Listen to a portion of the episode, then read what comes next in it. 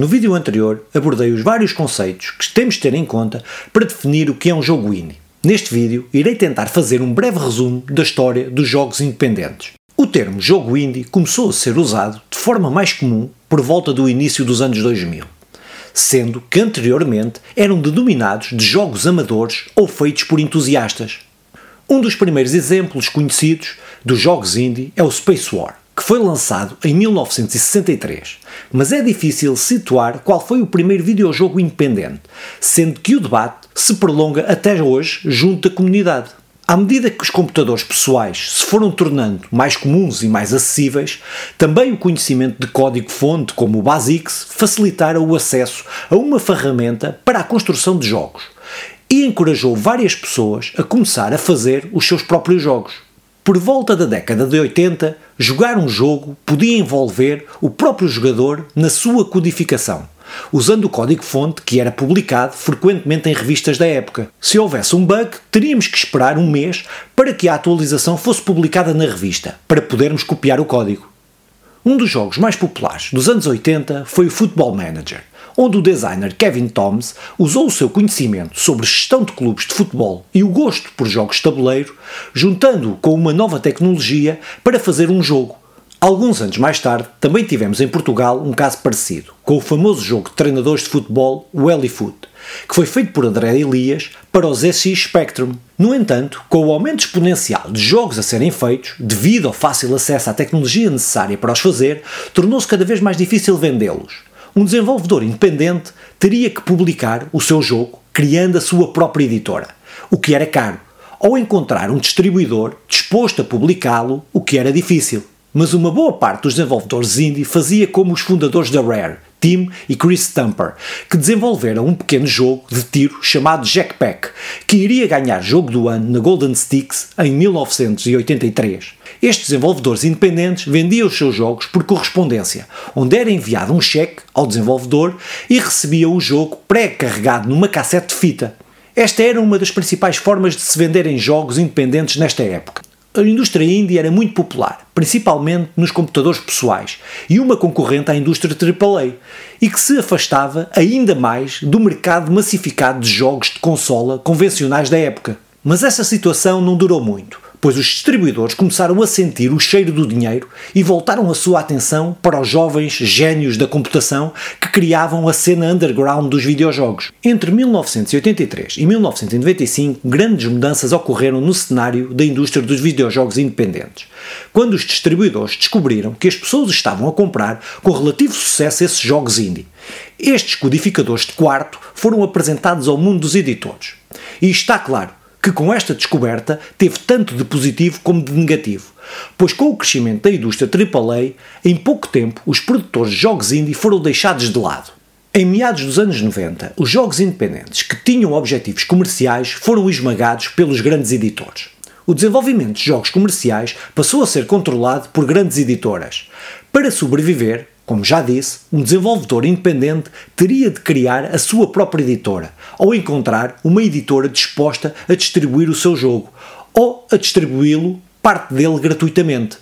E é aqui que aparece o famoso modelo shareware, que teve uma grande importância para os videojogos independentes, onde os jogos eram distribuídos por partes em revistas, onde os jogadores que gostassem do jogo poderiam pagar pela versão completa. Este modelo shareware consistia, normalmente, em lançar o jogo em três partes.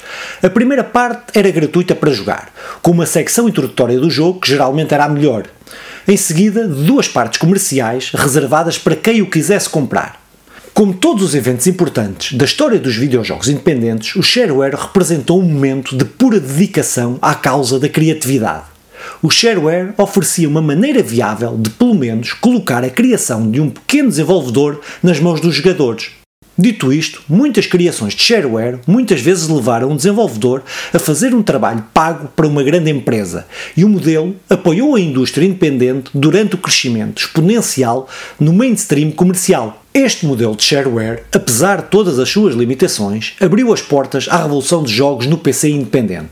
Jogos como Commander Queen provaram que as máquinas domésticas de trabalho eram capazes de entretenimento, e as ofertas como Jazz Jack Rabbit tinham a mesma qualidade dos títulos comerciais. Em meados dos anos 90, no entanto, Os gigantes comerciais ultrapassaram completamente os indie. A tecnologia estava a desenvolver-se a um ritmo sem precedentes. Até mesmo empresas AAA foram deixadas para trás e os jogos indie corriam o risco de desaparecer completamente. No sentido de impedir a sua destruição, os jogos independentes tornaram-se ainda mais uma cultura underground.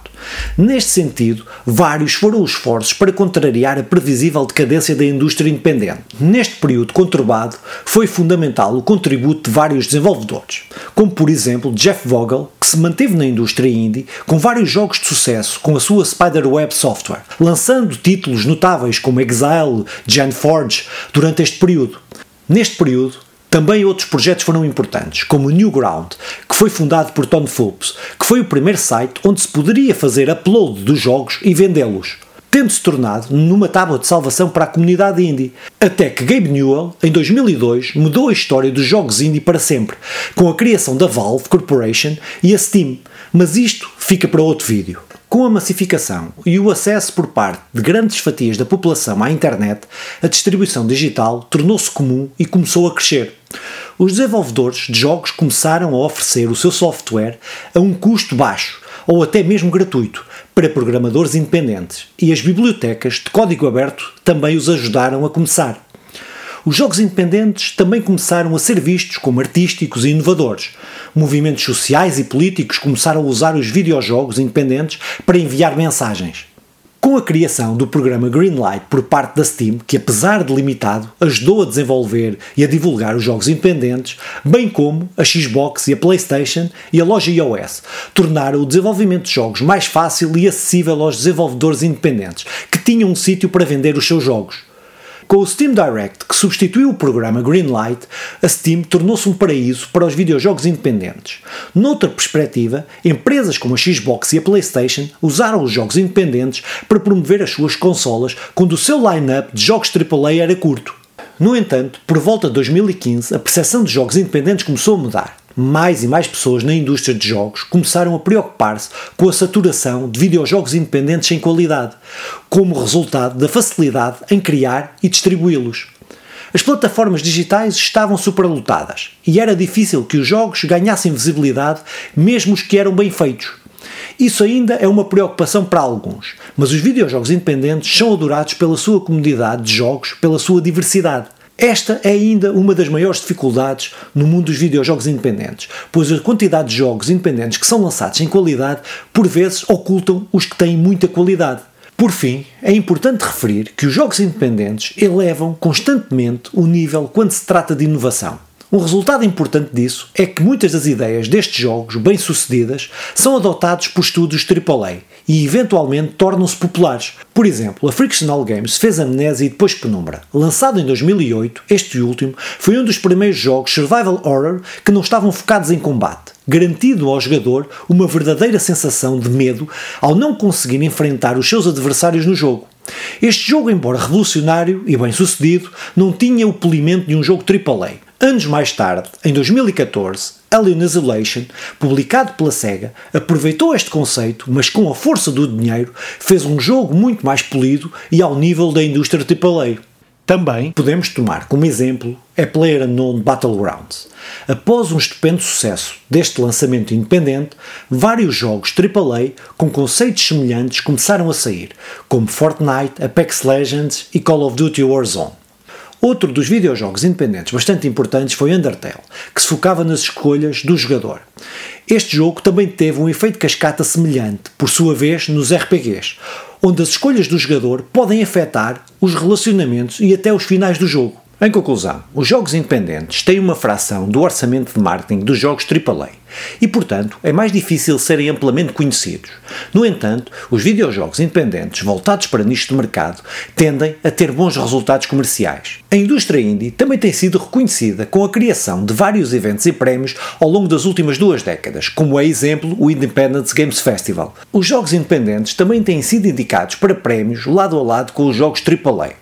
Como jogos como Hades e Outer Wilds, que têm conquistado prémios de jogos do ano, quer no BAFTA em 2020, quer na CGD em 2021, respectivamente. Hades ganhou prémios em quase todas as principais publicações e organizações relacionadas com jogos, e até mesmo aquelas que não eram focadas nos videojogos. Hades foi o primeiro videojogo a ganhar um prémio Hugo, um prémio literário anual para as melhores obras de ficção científica ou de fantasia do ano. Apesar da sua história conturbada, os jogos indie têm conseguido se reinventar década após década, encontrando o seu espaço e dando um contributo singular para que o crescimento da indústria dos videojogos não seja apenas isso, uma indústria, mas sim uma cultura diversificada onde existe um espaço infindável para um número de jogos e experiências onde apenas a imaginação é o limite.